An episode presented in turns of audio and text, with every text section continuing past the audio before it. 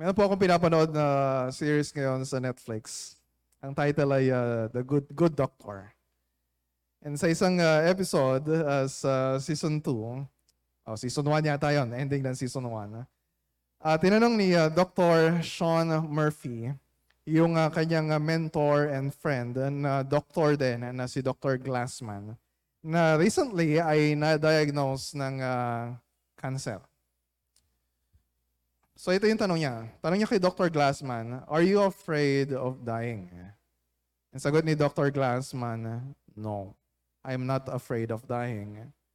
And then nagtanong ulit si uh, Dr. Murphy, then, what are you afraid of? Ang sagot ni uh, Dr. Glassman, I'm afraid of not dying. So yung iba sa atin ay uh, takot naman talaga na mamatay. Or kung hindi man tayo takot na mamatay, pero ayaw naman natin na, Lord, uh, yung prayer natin, Lord, wag naman sana ngayon. Sana uh, more years pa. Di ba? Uh, because uh, it's not just uh, the fear of death uh, yung uh, nagiging uh, problem natin. Katulad, maaaring iba sa atin, katulad ni Dr. Glassman, na Natakot siya na hindi pa mamatay, pero parang wala nang saysay yung buhay niya, na hindi na siya maka-function as a, a surgeon or a doctor.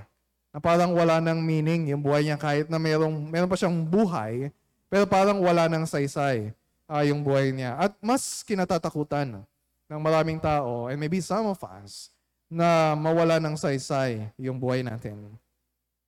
Yung iba akala nila, basta marami kang pera, o kaya maraming mas nakakakilala sa'yo, o kaya you are in a position of power or influence, ay meron ng saysay yung buhay. Pero, just thinking about that, kapag pinag-usapan natin yung kamatayan, ha, ay uh, kailangan natin tanongin yung sarili natin na, okay, marami ka kang pera, pero kapag namatay ka, kahit nga hindi ka papatay, di ba? Pwedeng uh, mawala uh, isang iglap yung kayamanan mo. Pero lalo na kung namatay ka, na hindi mo naman mabibitbit yung uh, dami ng pera mo uh, sa kabilang buhay. And maybe uh, some, may, some other people, maraming tao, uh, of course, di sila naniniwala na merong uh, afterlife.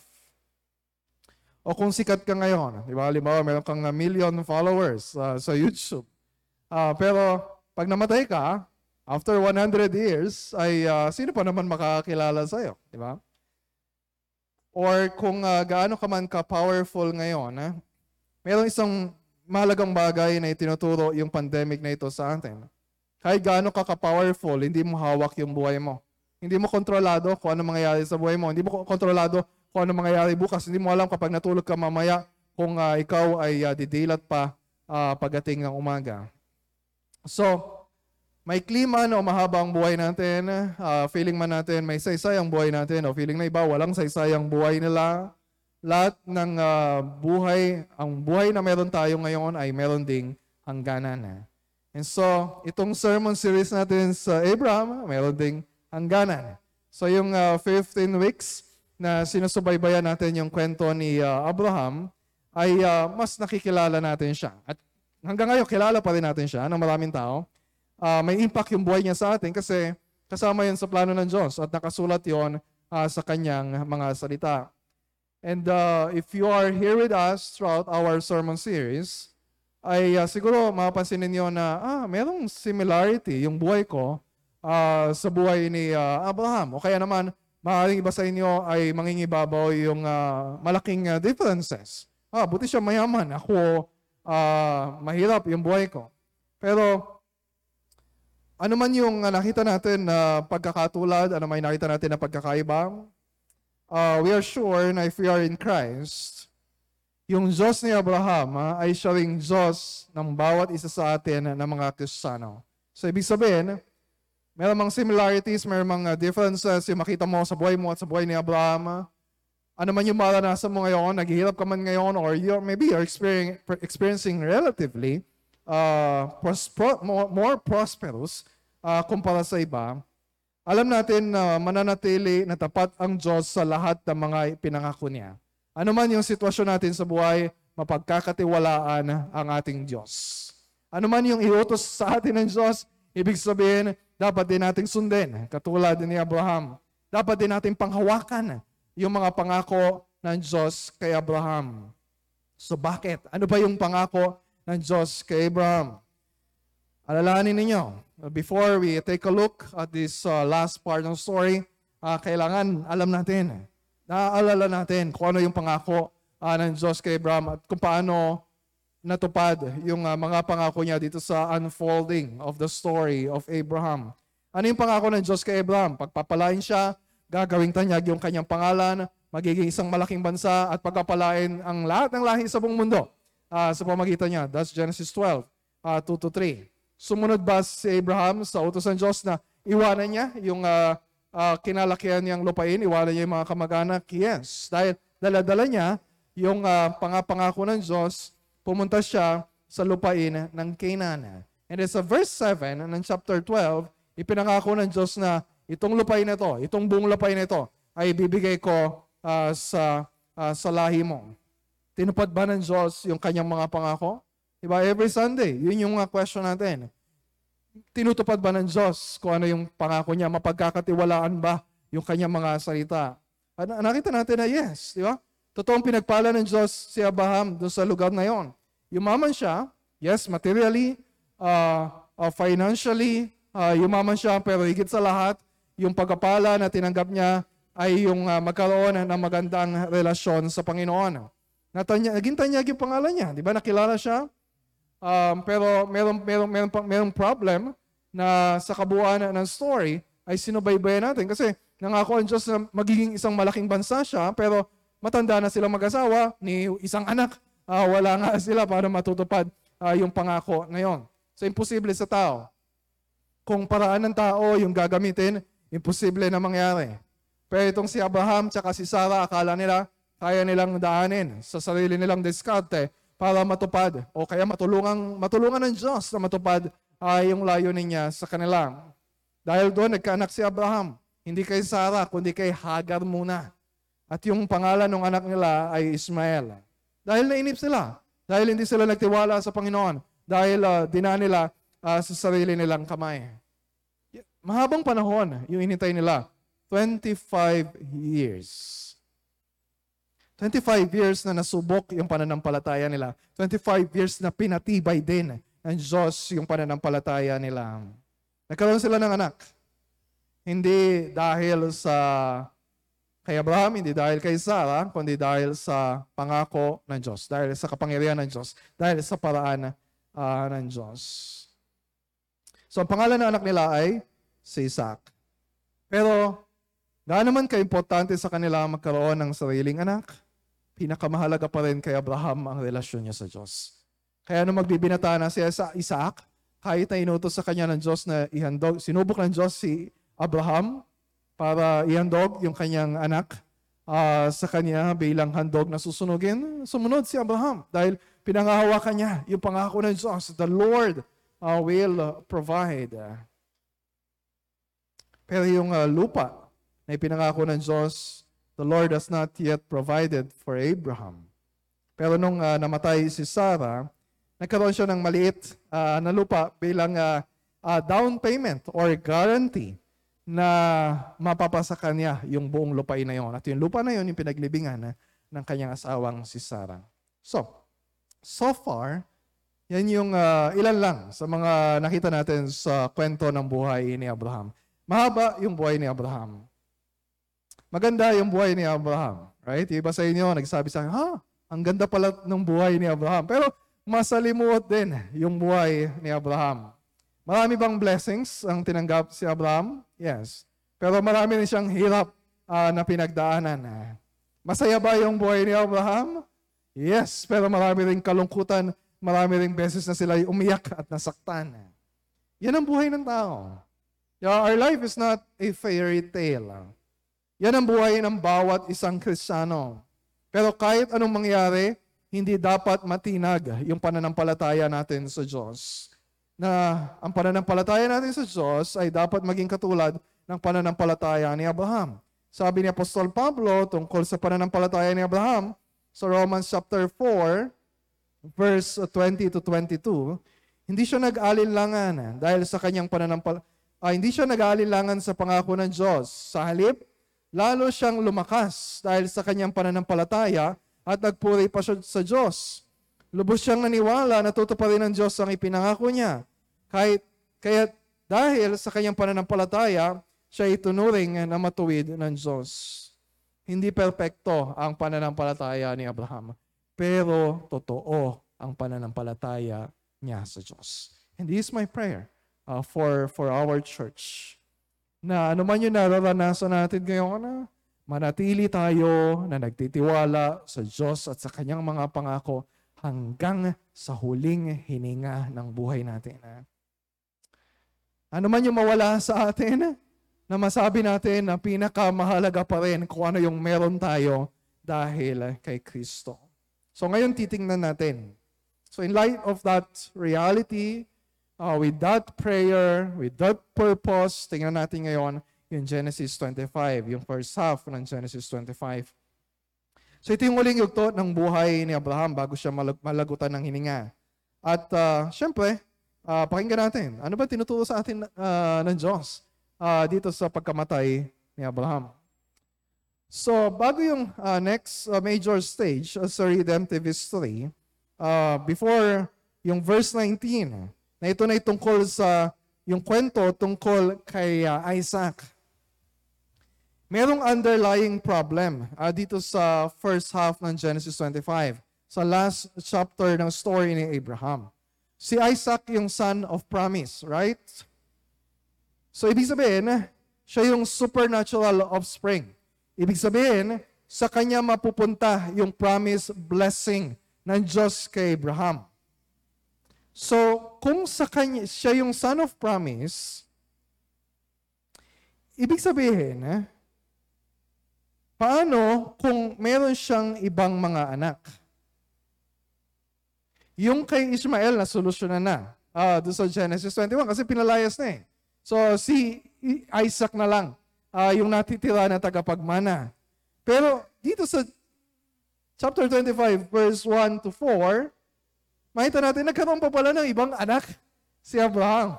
Di ba? Grabe, no? Matanda na. uh, nagkaroon pa ng ibang mga anak. Ito yung story. Muling nag-asawa si Abraham, verse 1. At ang pangalan ng babae ay Ketura. Ang mga anak niya rito ay sina Zimran, Joksan, Medan, Midian, Ishbak at Suwa. Si Joksan ang ama ni na Seba at Dedan. Kay Dedan nagmula ang mga Asurim, Letusim at Leumin. Ang mga anak naman ni Midian ay sina Epa, Efel, Enok, Abida at Elda. Lahat sila'y buhat kay Ketura. Ang daming pangalan yung binanggit dito and we may get confused kapag nagbabasa tayo. Okay, what's the point of all these names? Uh, Siyempre, kailangan makita natin eh, na ano man yung uh, seemingly na maging problem because of this, ay hindi pa rin mahadlangan yung uh, plano ng Panginoon. Ha? So ano ba nangyari? So nag-asawa ulit si Abraham. So, hindi chronological. Yung chapter 25, uh, at least yung first part, doon sa chapter 24. Ah, hindi ibig sabihin na ito yung nangyari pagkatapos na makahanap si uh, uh, Abraham na mapapangasawa kay Isaac. Uy, ako naman, mag-aasawa din ako. Hindi pwede yung anak ko lang. May asawa ako, wala. This is not chronological. Uh, kasi, 140 years old na si Abraham during this time. Ano nag-asawa si Isaac. E tapos kung nagkaroon pa siya ng anim na anak, eh, parang lalabas, sabi ni uh, ng isang commentator na, mas supernatural ba yung mga anak ni Abraham uh, dito kaysa kay uh, Isaac. So, we don't know exactly kung kailan nangyari ito. Posible, pagkatapos nung namatay si Sarah, pero matanda na nga rin si uh, Abraham uh, during the, that time. Kaya sinasabi ni iba, uh, baka buhay pa si Sarah. Ay uh, nag-asawa, uh, nag-asawa ng iba, uh, si, uh, si Abraham. Uh, malayo bang mangyari yon? Hindi malayo mangyari yon. Kung nagawa niya nga yung kay Hagar, uh, so pwede niya rin gawin yun uh, sa ibang babae. And kahit na gaano natin i-exalt si Abraham as a model of faith, he, he was still imperfect. Kakasala din siya. Sumusuway din siya sa uh, kalooban uh, ng Panginoon. Uh. At malamang itong si Ketura ay hindi legal wife. Kaya binanggit siya uh, sa verse uh, 6 na isa sa mga concubines uh, ni Abraham, although we cannot see that uh, sa translations Tagalog. So, ano man yung uh, evaluation natin kay Abraham dito, alam naman natin na he, is uh, imperfect. Hindi natin siya dapat tularan sa lahat uh, ng kanyang ginagawa. Pero, ang gustong i-highlight uh, dito sa passage na ito, na kahit na ganon yung nangyari, meron, meron parang pwedeng mag-agaw o pwedeng maging rival si Isaac uh, bilang tagapagmana uh, ni, uh, ni Abraham. Pero sa kabila nun, ay lubos pa rin niya na pinangahawakan yung salita ng Panginoon na sinabi niya sa Genesis 17.9 na kay Sarah, sa anak niya kay Sarah na si Isaac mag, uh, uh, mag, mag, magmumula o magpapatuloy yung kanyang uh, uh, covenant uh, blessing. So pinangahawakan niya yun. Bakit? Kasi when you look at verse 5, ganun yung nangyari sa story. Kay Isaac, ipinamana ni Abraham ang lahat ng ari-arian niya. Eh nakalagay na yun sa chapter 24. Di ba sinabi na uh, nung uh, servant ni Abraham uh, dun sa household ni Rebecca na kay Isaac pinamana lahat ng ari-arian ng kanyang amo na si Abraham. So si Isaac yung sole heir, nag-iisang tagapagmana. So naturally, kapag ang isang uh, ama ay meron siyang uh, maraming anak, naturally, dapat paghahati-hatian niyo ng mga anak. Siguro yung mga paborito kaya mas nakatatanda, mas malaki yung mana. Pero meron ding mana yung iba. Pero this is this case is different. Kasi pangako ng Diyos yung nakasalalay dito. Hindi pwede na uh, yung uh, mana ni Abraham ay paghahatian ng kanyang mga anak dahil yung uh, uh, yung uh, covenant ng Diyos yung nakasalalay dito. Yung mga susunod na bahagi ng redemptive history, yung nakasalalay dito sa decision na to kung ipapamana ba ni Abraham yung lahat kay Isaac o paghahatian ng iba niyang mga anak. So, kaya pinalis din ni Abraham yung iba niyang mga anak para malayo kay Isaac. Yun yung nakalagay sa verse 6. And ganito din nangyari kay Ishmael. And sometimes we are so uh, parang emotional na ah, sobra naman tong tatay na to, pinalayas yung mga anak niya, di ba? Sa halip na uh, to provide for them, bakit, uh, bakit siya ganoon? Uh, pero, uh, dapat ma-realize natin, lahat ng ito ay ayon sa plano ng Diyos. At hindi din naman masama ang trato ni Abraham sa kanila. Look at verse 6. Bago siya namatay, pinagbibigyan na niya ng regalo ang mga anak niya sa ibang asawa at pinapunta sa lupain sa dakong silangan para malayo kay Isaac. So hindi lang basta malayo, binigyan din sila ng mga regalo. Ang difference lang, yung covenant blessing malinaw na hindi naipasa sa kanila. Kay Isaac lang ito maaring magpatuloy. Kasi yun ang plano ng Diyos. And salamat dahil natutupad yung plano ng Diyos. Kasi we are beneficiaries. We are recipients of that covenant blessing. Biologically, hindi tayo nakakonekta kay Abraham, kay, tsaka kay Isaac, pero spiritually speaking, sabi ni Paul sa Galatians chapter 3 verse 29, mayaman ka man o mahirap, lalaki ka man o babae, ano man yung lahi mo, biologically galing ka man kay Abraham or hindi, it doesn't matter. May tuturing ka pa rin na tunay na anak ni Abraham by faith in Christ. Galatians 3.29 At kung kayo'y na kay, kay Kristo, kayo'y mga anak ni Abraham at tagapagmana ng mga pangako ng Diyos. And this is good news for us. If you believe in Christ, ikaw ay tunay na anak ni Abraham. Ikaw ay tunay na anak ng Diyos. Hindi ka illegitimate child. Hindi ka anak sa labas. Kahit anong sabihin ng ibang tao sa iyo, you are legitimate children of God. Pangako ng Diyos yon. Romans 8.17 At yamang mga anak, tayo'y mga tagapagmana ng Diyos at kasamang tagapagmana ni Kristo. Kung alam mo lang kung gaano kalaki yung nakalaan sa iyo dahil ikaw ay tagapagmana. Mababawasan ang reklamo mo at mas mag-uumapaw yung pasasalamat mo sa Diyos.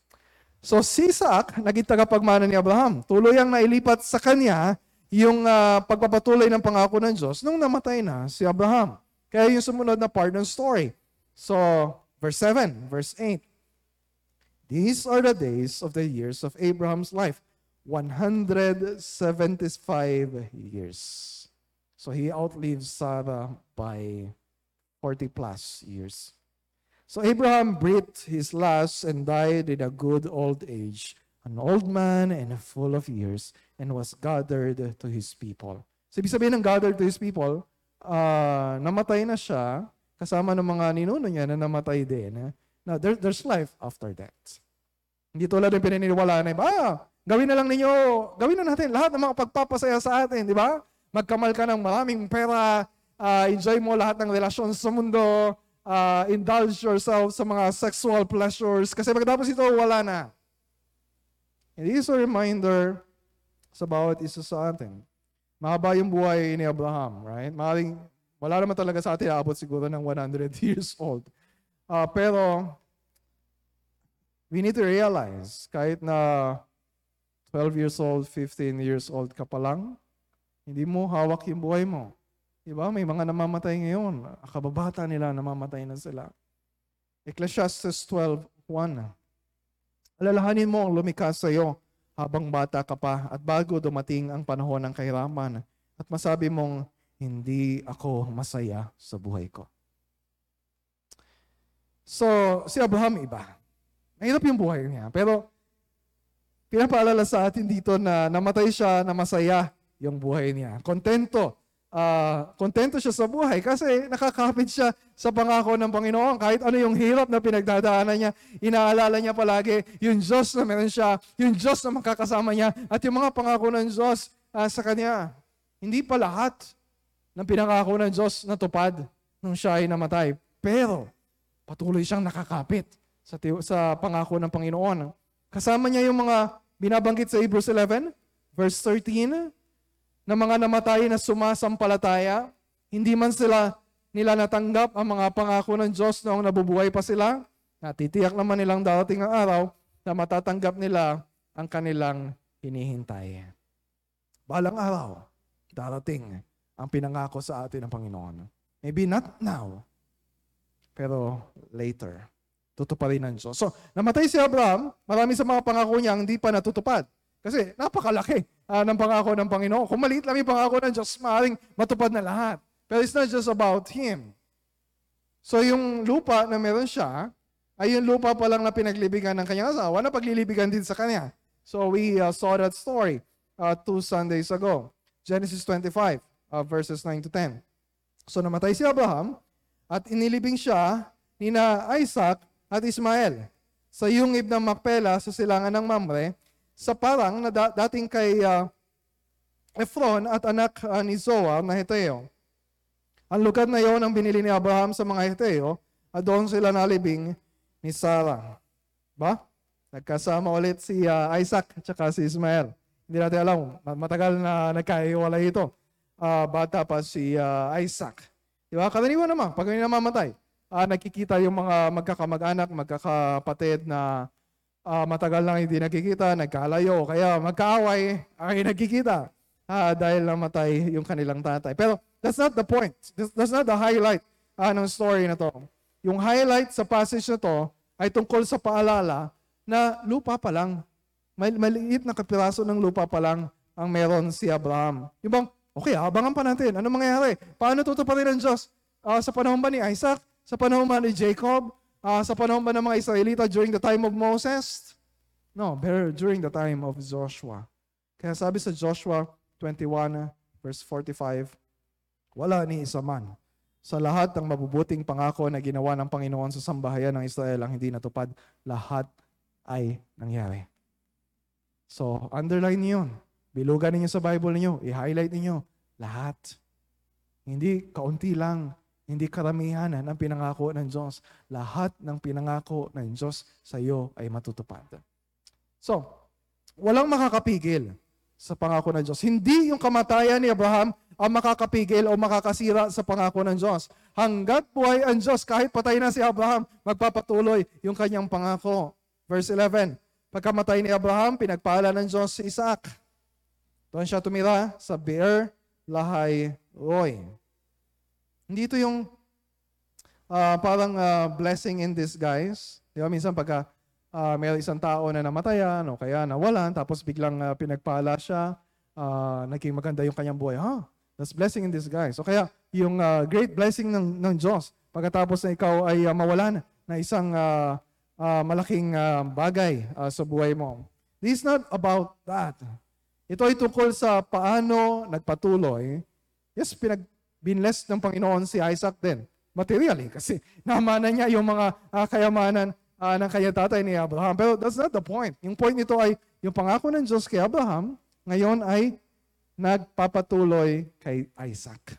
Hindi pa nahinto, hindi pa natigil, hindi pa nasira, hindi pa nabali yung kanyang pangako. Bakit? Ano bang promise ni God? Ah, chapter 17, verse 19. Sabi ng Diyos kay Abraham about Isaac, I will establish my covenant with him as an everlasting covenant for his offspring after him. Everlasting covenant. Mula kay Abraham, papunta kay Isaac, papunta kay Jacob. Pag sinabing everlasting, ibig sabihin, walang katapusan na yon ay magpapasa-pasa hanggang matupad ang layunin ng Diyos. So ibig sabihin, yes, it's a sad part ng story kapag merong namatay. Ba? This is This is a sad story. Maybe not for us kasi hindi naman tayo, feeling natin hindi naman tayo ganun kakonektado kay Abraham.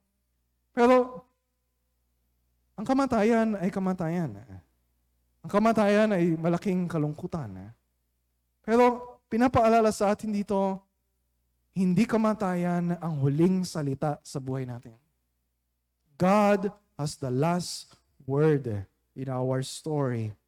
Ang pangako ng Diyos ay hindi titigil sa oras ng kamatayan ni Abraham.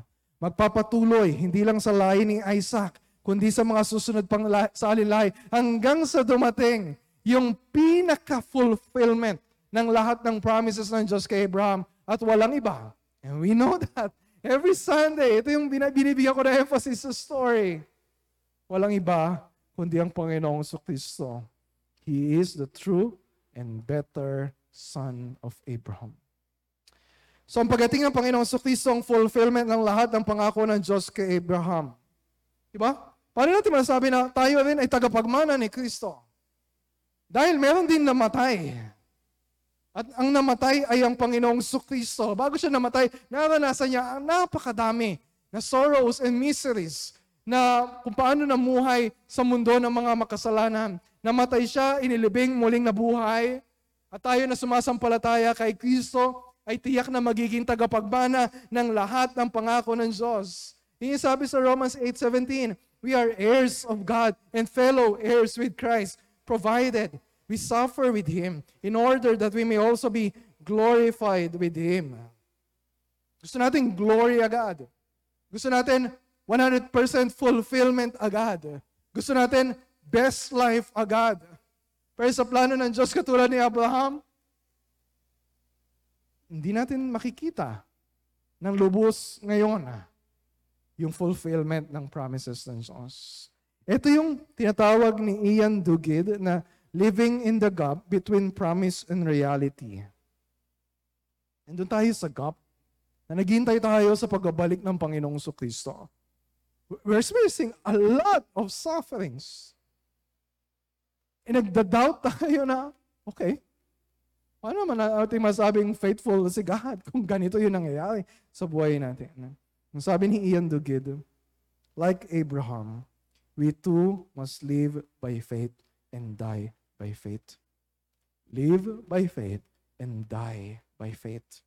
Receiving in part, but not yet receiving in full what God has promised. That's what it that's what it means to live in the reality gap. We live in the real world of joys and sorrows, of successes and failures, of ups and downs. We live in a fallen world where things and people fail and fall apart. That's reality. And reality is often painful when those who suffer and die are our loved ones. But a Christian, if you are a Christian, but the Christian recognizes a reality beyond this reality, a world beyond this world, a story beyond history. He or she knows by faith that the painful reality that we see all around us will one day pass away. It will be replaced by a world in which God will dwell with His people. At ito yung pinakaabangan natin, ito yung kinasasabikan natin, in which He will wipe away every tear from their eyes, and where there will be no more death, wala nang kamatayan, wala nang iyakan, wala nang, wala nang paghihinagpis, wala nang sakit.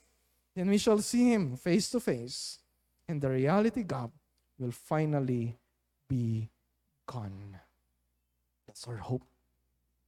Ano man ang kinakaharap natin ngayon, itong buhay na naghihintay sa atin sa pangako ng Diyos, yun yung pinangahawakan natin. At nakapagbibigay sa atin ng pag-asa ngayon sa kung ano-anong balita na narinig natin. Sa mga balita na hindi natin alam kung ano na yung paniniwalaan natin. Ito yung dahilan para magpatuloy tayo na mabuhay. Ito yung dahilan para masabi natin na, oo, may saysayang buhay kasi alam natin kung ano yung hantungan natin. Alam natin kung ano yung hangganan ng buhay natin. Alam natin kung ano yung naghihintay sa atin sa oras na tayo naman yung malagutan ng hininga. And we know that. Kasi yun yung promises ng Panginoon.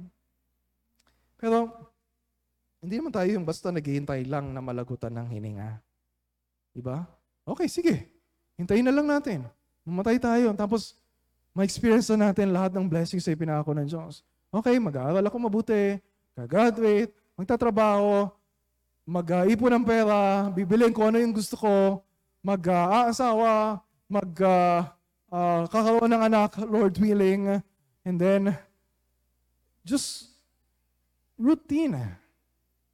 Yung parang, minsan kala, ganito lang ba yung buhay natin? Paulit-ulit, paikot-ikot. Eh, ganyan din naman yung buhay ng lahat ng tao. Kahit mga non-Christians. Pero ano yung difference for us? Paano natin masabi na yung buhay natin may saysay? What's the difference? Sa mga non-Christians. Dahil sila, they only live for themselves. They only live for themselves. Pero kung tayo ay mga Kristiyano, yes, sinasabi natin, di ba? Yung uh, sa Philippians 1.21, to die is gain. Yeah, totoo naman, to die is gain. Pero hindi lang yung sinabi ni Paul, di ba? Ang sabi niya, ano yung nauna? To live is Christ. To die is gain. Dahil ang kamatayan ay hindi magiging pakinabang sa'yo kung ang buhay mo ay hindi para kay Kristo. And that's our life. We're not living for ourselves. We're living for someone. We're living for Christ. Romans 14, verse 7 to 9. For none of us lives to himself, and none of us dies to himself.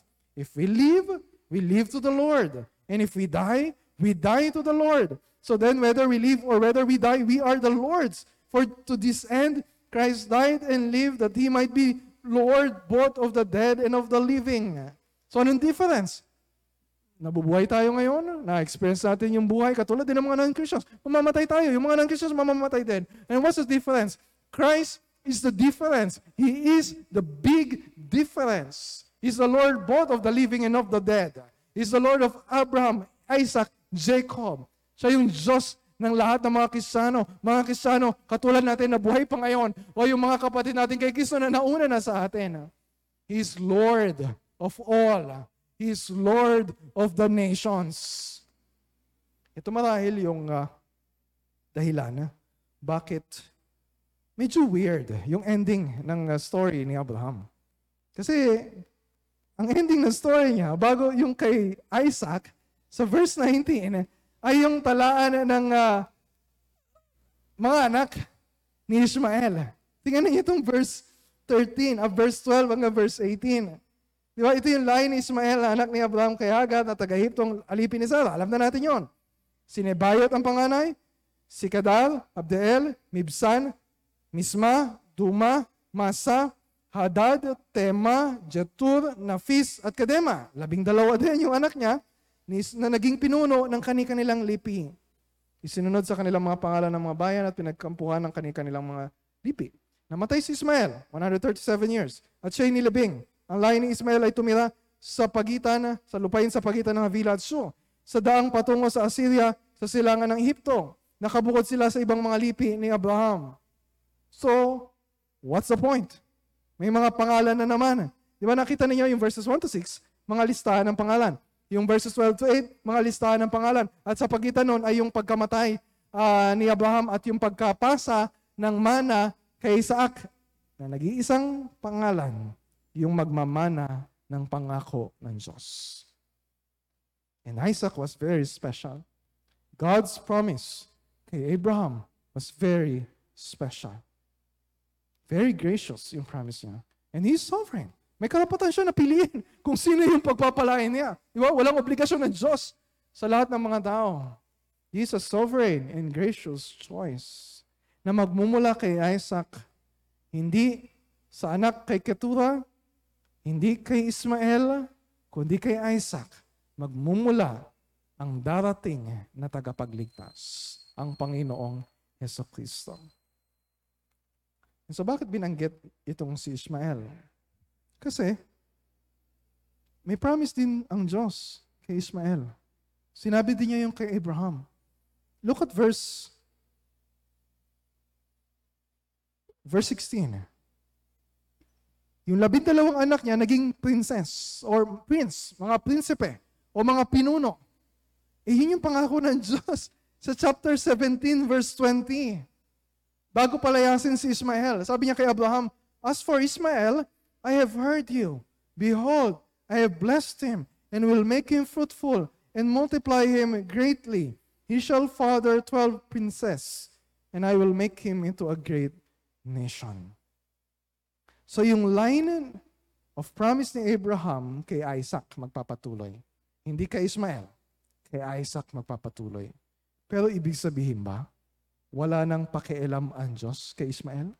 Ibig sabihin ba, wala nang pakialam ang Diyos sa ibang lahi na manggagaling kay Abraham?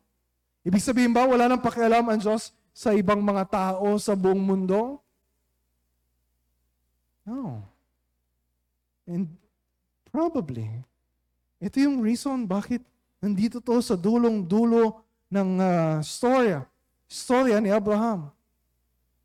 Dahil yung blessing na magmumula kay Abraham, Isaac, ay yung blessing na para din sa lahat ng lahi sa buong mundo. Eh di ba yun yung original promise ni God?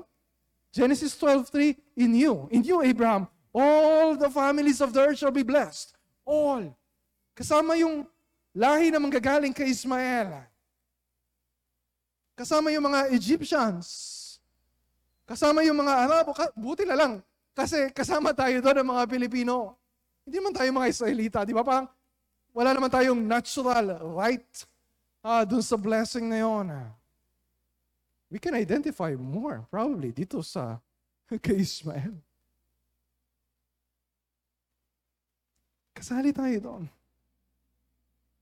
And, and this story confronts yung natural tendency sa heart natin. Kapag blessing ang pag-uusapan, oh, yes Lord, bless mo kami, bless mo kami. Dadalo yung pagkapala ng Diyos sa atin, sa church natin.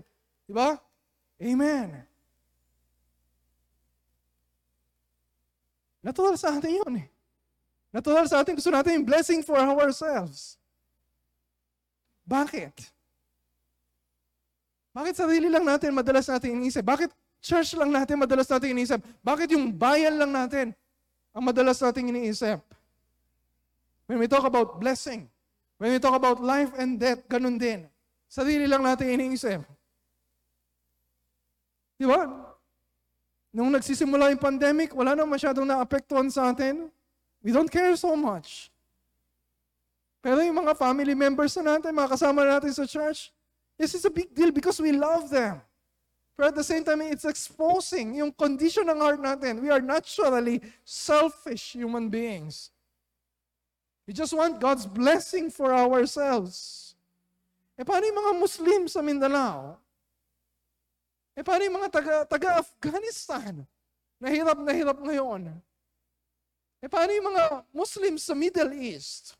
Eh paano yung mga Buddhists sa Thailand? Paano yung mga non-religious atheist people sa Japan? Are they also recipients of God's blessings? Yes. Yun yung plano ng Diyos sa simula't simula pa. Yung blessing ni Abraham is not just for the Israel. It's not just for our nation, it's for all nations. Jesus died for all nations. Yung mission natin as a church, for all the nations. Yun yung Great Commission to make disciples of all nations. Paano nila matatanggap yung blessing ni Abraham kung walang magdadala ng gospel sa kanila? Paano mangyayari yan if we're just praying for ourselves and we're not praying for the nations? Paano mangyayari yun if we, we're just concerned na yung mga pera na kinikita natin para sa sarili lang natin and we're not giving for the sake of the nations? Paano mangyayari yung kung ang gusto lang natin, ah, dito na lang tayo and we will not go to the nations?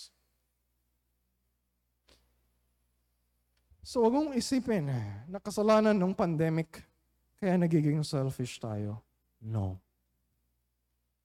Hindi yung pandemic yung nagpapalit ng mundo natin. Sa bahay lang tayo, ito lang gagawin natin, let's just be safe para hindi magkasakit yung mga kasama natin sa bahay. Gawin natin lahat ng magagawa natin to survive this pandemic. As if yung mundo natin is just all about us. We live in a bigger world.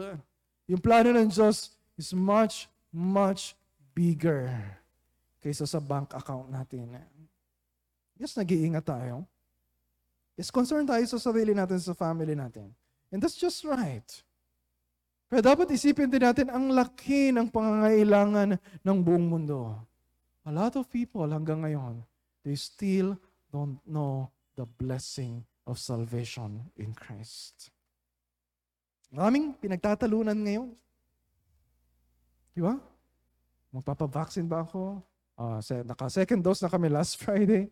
Pero yung iba, ah, hindi ako magpa-vaccine. Ah, kasi kung ano-ano yung mga naririnig, sinasabi ng iba, ganito ang mangyayari.